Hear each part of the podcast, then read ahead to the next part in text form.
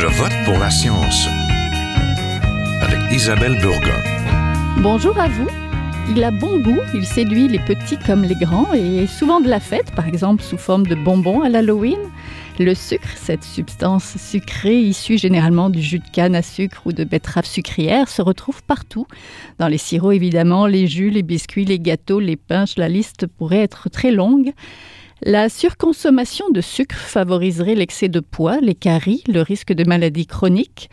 L'OMS, l'Organisation mondiale de la santé, publiait en 2015 un rapport pour appeler les pays à réduire leur apport en sucre dans une saine alimentation.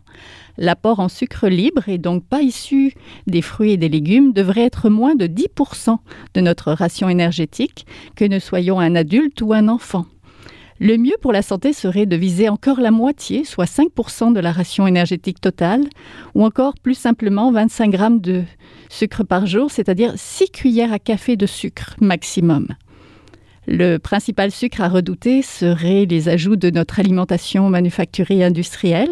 Ces molécules de saccharose et autres glucides en ose, sucrose, fructose, maltose, sont parfois difficiles à repérer sur les étiquettes comme agents sucrants de nos aliments. Nous en consommons donc beaucoup trop et également à notre insu. Si nous nous intéressons au sucre Je vote pour la science, c'est que nous voulions nous poser la question est-ce que le sucre est vraiment un poison? Pour le savoir, restez avec nous.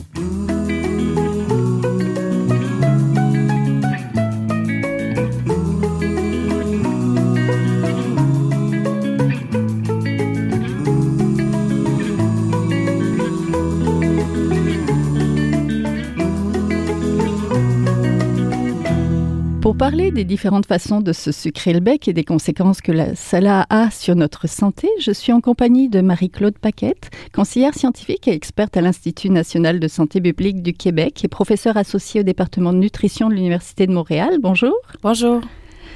On a aussi euh, avec nous André Marette, chercheur à l'Institut universitaire de cardiologie et de pneumologie de Québec. Il est professeur titulaire à la faculté de médecine de l'Université Laval et il est l'auteur de La vérité sur le sucre chez VLB Éditeur. C'est bien ça?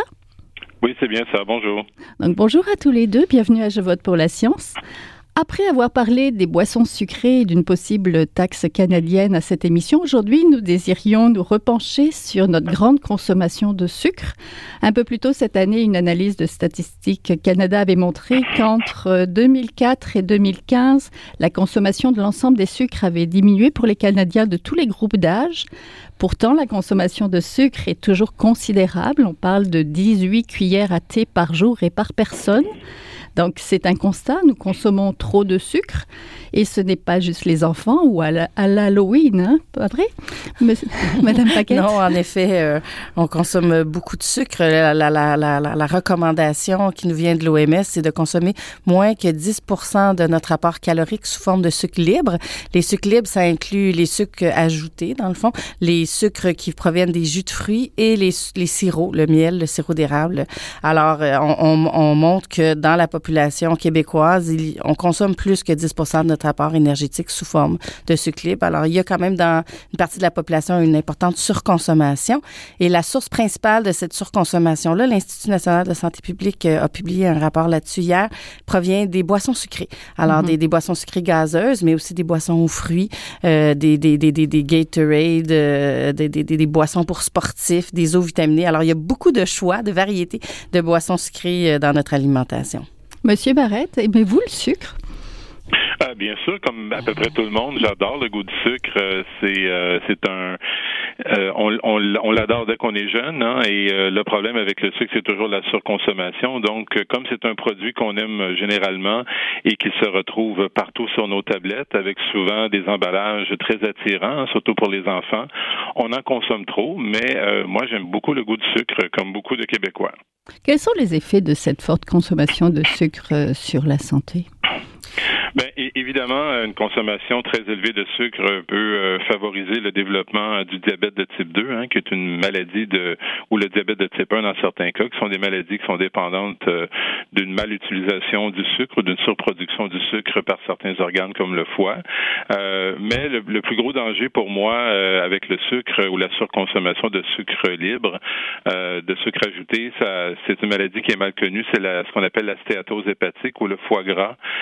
on constate maintenant que non seulement chez la population adulte, mais même chez les adolescents et les enfants, souvent avant même le développement du diabète ou de l'obésité, on remarque que les enfants qui consomment beaucoup de boissons sucrées ont un foie très gras et euh, ces maladies hépatiques peuvent conduire euh, au diabète et autres maladies associées. Mais c'est une maladie qui est mal connue parce que contrairement au diabète, on peut mesurer le taux de sucre dans le sang facilement, euh, pour vraiment avoir un diagnostic de stéatose hépatique, ben, il faudrait faire une, une biopsie hépatique. On, on, on, comprend que c'est pas évident. Et sinon, ben, il faut trouver des meilleurs biomarqueurs de cette maladie. Mais c'est ça le, le fléau de demain, euh, c'est vraiment ces maladies hépatiques qui sont liées à la surconsommation de, de sucre libre. À l'Institut national de santé publique, il y a des recommandations, Madame Paquette? Euh, des, des, ben, J'ajouterais premièrement qu'il y a la carie dentaire aussi, qui est quand même une, une, euh, une maladie chronique. Il faut pas l'oublier. C'est important, la carie dentaire. C'est important pour la, la, nutrition tout au long de la vie mm. aussi. Une bonne alimentation. Donc, euh, il y a des liens aussi avec l'obésité. Je suis d'accord avec la stéatose hépatique aussi. Il y a des liens avec l'obésité qui, qui sont de plus en plus euh, marqués aussi avec la consommation de sucre.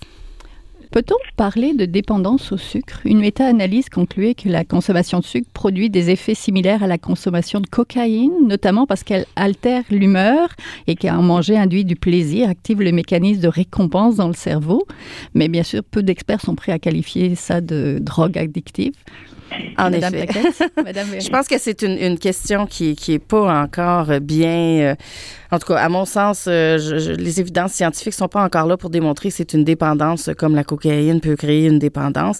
Euh, mais par contre, euh, il y a quand même une chez, les gens, il y a cette habituation, cette, euh, les gens pensent qu'ils sont dépendants à leur boisson sucrée, à leur donc il y a, je pense, une dépendance psychologique qui est une, dépendance probablement quand même aussi où ça devient difficile de se passer de, ce stimulant-là parce que ça, a des effets sur le cerveau, c'est indéniable. Alors, il faut, faut alors, je ne suis pas prête à dire qu'il y a une dépendance physiologique, mais psychologiquement, je pense qu'en effet, il y en aurait une. Oui, professeur Marette? Ben, en fait, euh, si euh, nous pouvons développer une dépendance au plaisir, ben, effectivement, on a une dépendance envers le sucre. Euh, mais lorsqu'on compare à des drogues dures comme la cocaïne, même s'il y a des études chez les, chez les rongeurs qui ont démontré qu'effectivement, ça pourrait se rapprocher d'une dépendance comme une drogue dure, la dépendance au sucre, pour moi, est beaucoup, beaucoup plus une question de plaisir. N'importe quel plaisir dans la vie va activer des neurones dans le cerveau. ça ne veut pas dire nécessairement que c'est une dépendance au niveau, au même niveau que celle des drogues dures comme la cocaïne. Donc, chez l'humain, il n'y a vraiment pas de démonstration claire et nette que la dépendance au sucre est similaire à celle des, drogues dures. Néanmoins, euh, c'est clair que nous avons un plaisir euh, à, goûter, à, consommer le sucre. Et le problème, c'est l'abondance de, de, sucre dans notre alimentation. Euh, selon moi, qui est beaucoup plus le problème que la dépendance des gens vers le sucre. C'est normal d'aimer le sucre, ça goûte très bon. Le sucre serait-il pour autant un poison? Professeur Marette, vous ne pensez pas les sucres sont naturellement présents dans les aliments et il faut les... Il existe même de bons sucres, n'est-ce pas? Absolument. Les sucres ont toujours été présents euh, depuis le début de la vie. La photosynthèse est dépendante du sucre. Euh, nos spermatozoïdes utilisent le fructose euh, pour favoriser la reproduction. Le sucre fait partie de notre vie. C'est un, au départ, c'est un, un, nutriment qui est très bon pour la santé. C'est toujours le problème de surconsommation. Et bien sûr, si le fructose, qui est souvent le, sucre qu'on le qualifie de poison, est vraiment poison, ben, alors manger des fruits, ça serait nous empoisonner parce que les fruits contiennent énormément de, fructose, bien entendu. Euh, mais bien sûr, consommé à l'intérieur d'un fruit, le fructose a des effets très différents que lorsqu'il est consommé dans des bonbons euh, sous forme libre à des concentrations faramineuses. Oui, Madame Paquette, êtes-vous d'accord avec ça? Est-ce qu'il existe des bons sucres? Ben, je pense qu'il existe à mon sens, il n'existe pas de bon sucre ou de, mauvais sucre, non plus. Euh, il existe une consommation raisonnable, raisonnée de, de, de, du sucre. Je pense qu'en effet, la, la, la, le problème, ce ne sont pas, c'est pas le sucre qu'on a dans nos aliments, parce que comme dit Dr Maretti, il y a des sucres dans les fruits et les légumes. Euh, le problème, c'est la, la, la, la, haute concentration de sucre dans produits qui sont consommés de façon liquide, de façon très rapide, qui sont qui sont euh, qui sont promus par du marketing euh, vraiment très important, par de la publicité bon euh, qui est très importante aussi. Alors c'est là qui est le problème, c'est dans la surconsommation. Alors puis c'est c'est normal de, de, de, de qu'on ait que, que, le sucre soit quelque chose de positif. C'est relié à notre survie au bébé. Dans le fond, le, lait maternel est un aliment sucré.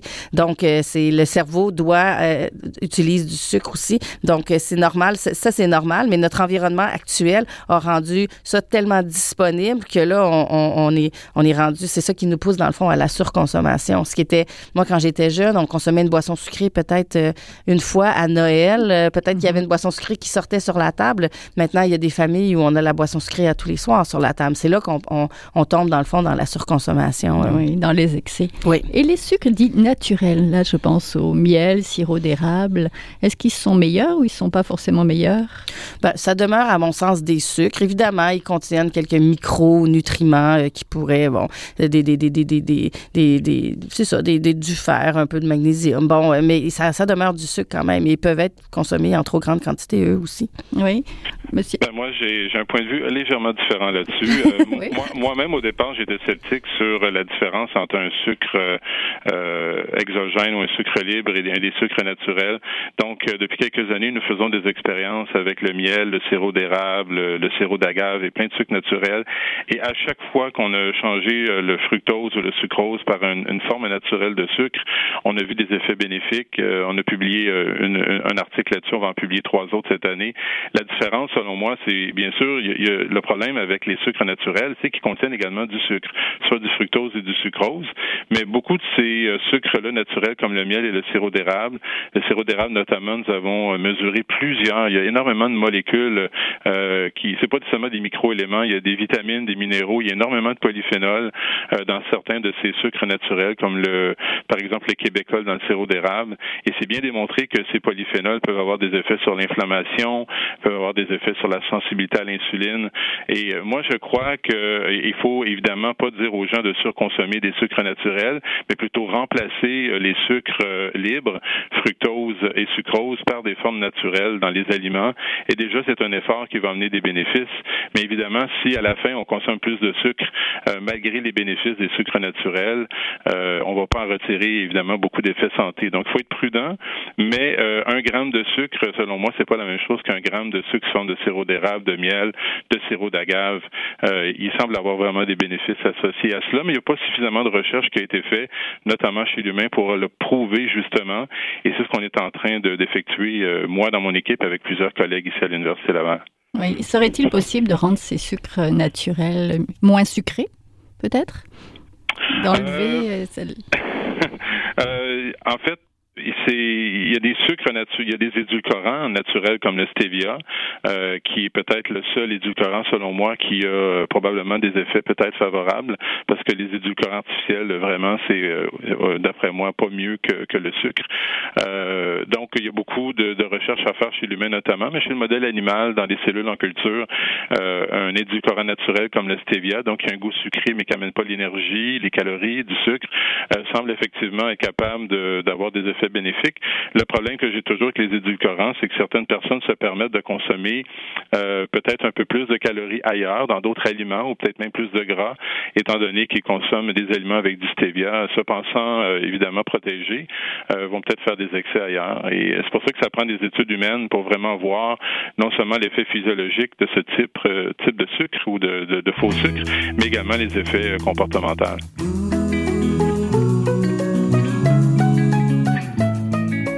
Vous êtes toujours à Je vote pour la science, là où la science rencontre la politique, une émission produite par l'agence Science Presse. Vous pouvez visiter son site internet au sciencepresse.qc.ca.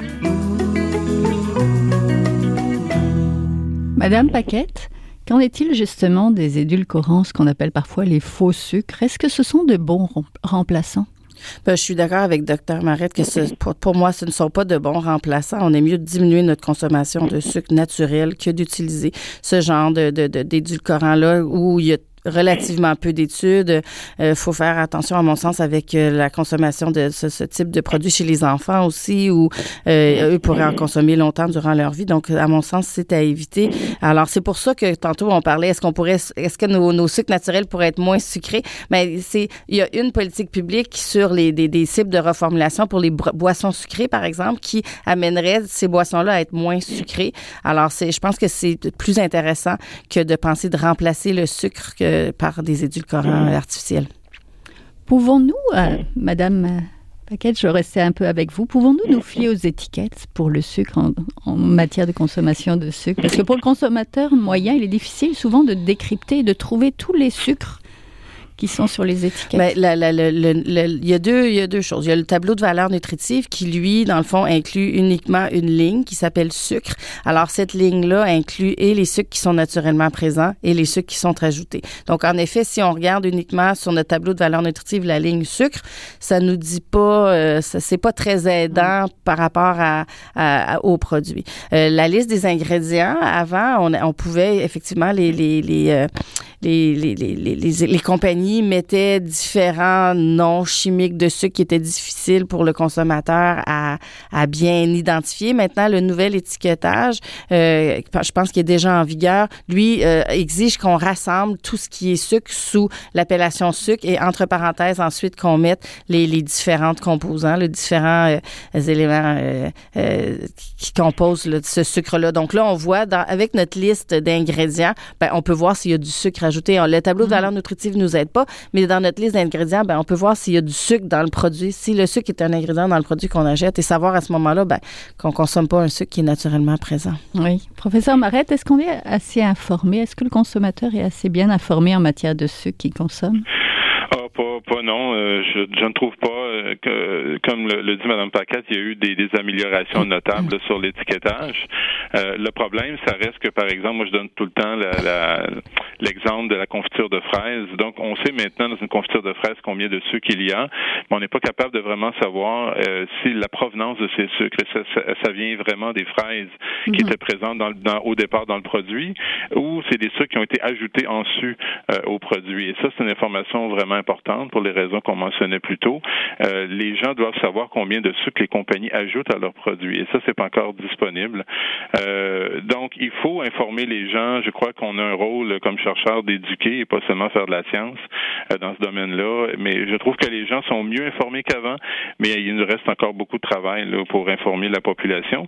Et je dirais que même les scientifiques dans le domaine s'arrachent les cheveux parfois à essayer de comprendre les étiquettes, même encore aujourd'hui, parce que même si on regroupe tous ces sucres maintenant sous la même appellation, entre parenthèses, il reste que beaucoup de ces produits ont des noms qui, des fois, s'éloignent vraiment d'un sucre hein, pour nous induire en erreur. Donc, il y a encore beaucoup, beaucoup de travail à faire, puis le gouvernement doit demander aux compagnies d'être le plus précises possible sur la quantité de sucre qu'ils ajoutent à leurs produits. Oui. Nous étions questionnés dans cette émission sur les boissons sucrées, justement, et l'importance de les taxer. La ville de Philadelphie a adopté cette taxe en janvier 2017 et a vu l'achat de telles boissons chuter de 38 euh, L'analyse Statistique Canada, dont on parlait tout à l'heure, montrait que les boissons sucrées constituent toujours la principale source de sucre totaux chez les Canadiens. Donc, est-ce qu'il ne serait-il pas le temps de sauter le pas, d'aller vers une taxe? Ben, je pense que c'est, c'est effectivement les taxes à travers le monde, pas uniquement à Philadelphie, mais au Mexique, ont été démontrées vraiment comme une politique publique qui était prometteuse pour diminuer la consommation. Euh, à Philadelphie, il faut faire attention, c'est une ville, donc peut-être que mm-hmm. les gens euh, achètent plus leur, leur boisson en ville, mais vont euh, en banlieue pour l'acheter. Mais euh, des, des, des, résultats comme on a vu au Mexique, dans un pays complet, ben là, c'est plus difficile. De, évidemment, il y a toujours des achats transfrontaliers, mais ça demeure une politique quand même intéressante. Euh, il faut qu'il y ait une volonté politique pour évidemment amener ce genre de politique-là, mais euh, il faut pas oublier non plus que la taxe, c'est un élément euh, pour vraiment arriver à diminuer la consommation de sucre dans la population. On va avoir besoin d'un ensemble d'actions, pas uniquement la taxation, mais la promotion de l'eau potable, l'accès à l'eau potable pour tout le monde. On a, on a vu dernièrement là, les, les possibilités qu'il y ait du plomb dans l'eau dans les écoles et les, les CPE et le gouvernement du Québec va regarder ça de plus près. Mais alors, on doit, il doit y avoir tout cet, environnement-là qui rende l'accès plus difficile aux boissons sucrées puis plus facile à l'eau euh, potable gratuite. Donc, il faut pas penser que la taxation, c'est une mesure en soi qui va être, qu'on peut mettre en place seule, mais elle doit être accompagnée d'autres, d'autres actions. C'est pas la solution unique? Non. Professeur Marette? Ah ben, ben moi j'ai euh, j'ai quelques points également à ce sujet-là. Euh, premièrement, euh, c'est c'est beau de démontrer qu'une taxe réduit l'achat euh, de, de produits sucrés comme des boissons sucrées. maintenant, est-ce que ça se traduit réellement par des bénéfices au niveau de la santé de la population? Ça, il y a vraiment pas beaucoup de données. Ça prend plusieurs années avant de le valider, parce qu'évidemment, ça se peut que les gens consomment moins de boissons sucrées, mais achètent plutôt des chocolats ou d'autres choses qui sont sucrées. et comme le disait Mme Paquette, vont aller à l'extérieur de la ville pour le faire. Donc moi, je veux voir vraiment des bénéfices santé sur la population avant de, tirer des conclusions sur ces taxes. Le, le deuxième problème que je trouve, c'est on pénalise uniquement le consommateur en faisant cette taxe. Euh, moi, je trouve que le gouvernement et les compagnies qui vendent ces produits ont également une grande part de responsabilité dans le problème que l'on vit aujourd'hui. Je dis toujours, ben si on va chercher 100 dollars dans les dans les poches des consommateurs, pourquoi le gouvernement met pas lui-même 100 dollars et les compagnies mettent pas aussi un 100 dollars, avec le 300 dollars ou le 300 000 ou le 3 millions, on développe pas des programmes de recherche pour étudier les effets néfastes du sucre, euh, les effets pour l'éducation également, pour que les gens cessent d'en consommer. Parce que la vérité, c'est que c'est très difficile d'aller chercher des fonds de recherche euh, chez les organismes financiers au Canada pour faire ce type de recherche nutritionnelle ou comportementale. Donc, oui, on pénalise, on veut aller chercher de l'argent dans les poches des contribuables, mais quels sont les efforts réellement faits par le gouvernement et par les compagnies qui contribuent à ce fléau pour qu'on puisse enfin ensemble réduire la consommation de sucre et avoir des effets bénéfices sur la population. Moi, c'est ça qui me tracasse beaucoup avec l'histoire des taxes. Oui. Professeur Marette, je vais rester avec vous. Et euh, peut-être que je vais euh, vous poser une drôle de question, mais est-ce possible et souhaitable de ne pas manger de sucre? Quelqu'un qui voudrait aller à l'extrême et dire oh, d'accord, j'en consomme trop, je vais arrêter d'en consommer. Euh, ben, il faut pas bouder son plaisir, je dirais. Ma, première euh, première constatation, c'est que le, sucre consommé à, des concentrations, je dirais, sous le 10 de, de, de, sucre ajouté, comme on le précisait au début de l'entrevue, moi, je trouve qu'il n'y a pas d'effet, euh, euh, des effets délétères sur la santé. Donc, je pense qu'il faut pas bouder complètement son plaisir. Euh, selon moi, c'est très, très difficile de vivre sans sucre au niveau santé. Encore une fois, moi, quand je, je parle des sucres, je parle des sucres des fruits et des légumes euh, et des autres sucres. Il y a des sucres simples, mais les sucres complexes qui sont très bons pour la santé, l'amidon par exemple. Je pense que c'est pratiquement impossible de vivre sans tous les sucres. Maintenant, est-ce qu'on peut vivre sans sucre ajouté? Euh, oui, si on est un moine tibétain, probablement, ou un fermier, puis on, on, on, s'assure de, de faire pousser tous les aliments. C'est très, très difficile parce que aussitôt qu'on va dans un, à l'épicerie, euh, la plupart des produits que, qui sont préparés ou qui sont transformés contiennent du sucre libre. Euh, c'est extrêmement difficile. Donc, euh, il faut réduire de façon vraiment importante notre consommation de, de sucre, de sucre ajouté notamment. Est-ce qu'on doit complètement s'en passer? Moi, je pense pas parce qu'à des concentrations, euh, je dirais, normales, il n'y a aucun problème pour la santé avec les sucres, même le fructose. Oui, Donc, faut pas arrêter de manger des fruits. à l'épicerie, quand on s'approche des caisses, il y a toujours les petites barres chocolatées tentantes. Là. Donc, en, en, mode solution, Madame Paquette, comment réduire sa consommation de sucre? Ben, la, la, la, la première chose, c'est d'essayer d'éviter ou de réduire notre consommation de boissons sucrées. Déjà là, on, on amène quand même une grande... Euh, c'est vraiment là que le bas blesse. Euh, pour les gens, je veux dire, la, la, la consommation d'une boisson sucrée par jour rend très difficile d'atteindre la... de ne pas dépasser la recommandation, dans le fond. Donc, il faut vraiment... Alors là, on parle de, de, de boissons gazeuses, comme je l'ai au début, d'eau vitaminée, de boissons pour sportifs, de jus de fruits, parce que maintenant, le jus de fruits, ben, c'est un sucre libre. Alors, lui aussi, euh, il faut, il faut essayer de, réduire notre consommation. Alors, le problème avec le jus de fruits, c'est qu'avant, hein, on, prenait des petits jus de fruits dans des petits verres. Maintenant, le jus de fruits se vend en format de 750 millilitres. Alors, mm-hmm. puis on prend toute la bouteille au complet. C'est très facile de consommer des grandes quantités de sucre sans s'en apercevoir. C'est ça le, le problème aussi. Alors ça, c'est définitivement la, la, la, façon principale. Évidemment, ben je, moi, je, suis, euh, je suis en santé publique, donc la modification des environnements, donc il devrait peut-être pas y avoir de, de, de, frigo avec des boissons sucrées et, et des, des, des, étalages de, de, palettes de chocolat à la caisse. Euh, il devrait certainement pas avoir euh, des, des, des, fontaines libre-service de boissons sucrées dans les fast-foods. Alors en France, on a euh, décidé qu'il n'y avait plus de fontaines libre-service. Alors on pouvait pas juste acheter une, une, boisson sucrée et se resservir deux, trois fois. Ça, c'était interdit. Donc, c'est, ce sont des, des mesures qu'on peut mettre en place. Puis comme je le disais, moi, je trouve que la reformulation aussi d'essayer de... Le Royaume-Uni ont mis en place une taxe sur les boissons sucrées, mais aussi une taxe à deux niveaux où les, les boissons... Alors, on a donné l'occasion aux industries de reformuler leurs produits, de les rendre moins sucrés. Alors, une, une petite, en santé publique, une petite intervention, une diminution de, de, de, quelques grammes de sucre sur 100 euh, millilitres de produits, mais qui, qui, se, qui arrive, qui s'effectue au niveau de toute la population, peut avoir un effet intéressant sur la santé. Donc, ce, ce type de reformulation-là, c'est quelque chose qui pourrait aussi euh, être intéressant à mettre en place. Oui, professeur Marette, vos solutions à vous. Est-ce que c'est recommencer à cuisiner, par exemple, pour diminuer notre consommation de produits transformés?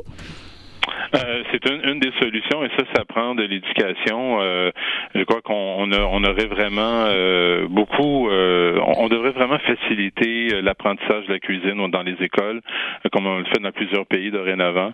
le problème que j'ai moi avec les, les, changements qui sont souvent proposés, oui, si on reformule les boissons sucrées et qu'on se retrouve à mettre des édulcorants, parce que beaucoup de compagnies, on se le cache pas, ce qu'ils ont fait, c'est qu'ils ont réduit beaucoup la quantité de sucre ajouté dans leur boisson, mais euh, vont mettre des édulcorants à la place parce que le consommateur va pas les consommer. Et les, euh, les résultats les plus récents montrent très bien que les édulcorants artificiels, euh, le stevia est peut-être le, pour l'instant le seul qui semble avoir des effets peut-être non délétères sur la santé, mais la plupart des édulcorants ont vraiment des effets délétères sur le microbiote intestinal notamment. il n'y a aucun édulcorant artificiel jusqu'à maintenant qui été démontré scientifiquement qui protégeait contre l'obésité, protégeait contre le diabète, etc. Euh, au, plus, au contraire, ça peut même exacerber les problèmes de santé. Donc oui, changeons nos habitudes, changeons les formulations. Mais moi, avant de, par exemple, lorsqu'on parlait de taxes un peu plus tôt, mm-hmm. euh, je suis très d'accord avec Mme Paquette qu'il y a déjà l'accessibilité aux produits peut être vraiment ré, euh, réglementée de meilleure façon pour réduire justement notre tentation euh, de consommer des, des, des produits sucrés qui contiennent beaucoup de sucre ajouté. Est-ce qu'il faudrait abolir Halloween? Mais non. je pense que justement, c'est, c'est, c'est, c'est, je pense que le docteur Marette met beaucoup l'accent sur le plaisir, puis c'est important. En effet, Halloween, c'est un moment où on, on, a des bonbons, où on sucre le bec, et ça fait partie de, de notre culture. Il faut pas oublier cet aspect-là. Puis c'est pas à Halloween que, c'est sûr qu'il y a une surconsommation de sucre à Halloween, mais c'est une journée dans l'année. Il faut pas non plus, euh, faut pas exagérer dans notre, dans, dans notre approche non plus. Oui, là. il faut pas que tous les jours deviennent Halloween finalement non. merci beaucoup. Donc, on était en compagnie de Marie-Claude Paquette, qui est conseillère scientifique experte à l'Institut national de santé publique du Québec, et d'André Marette, qui est chercheur à l'Institut universitaire de cardiologie et de pneumologie de Québec. Merci. Merci à tous les deux. Merci. Au revoir. Merci. Au revoir.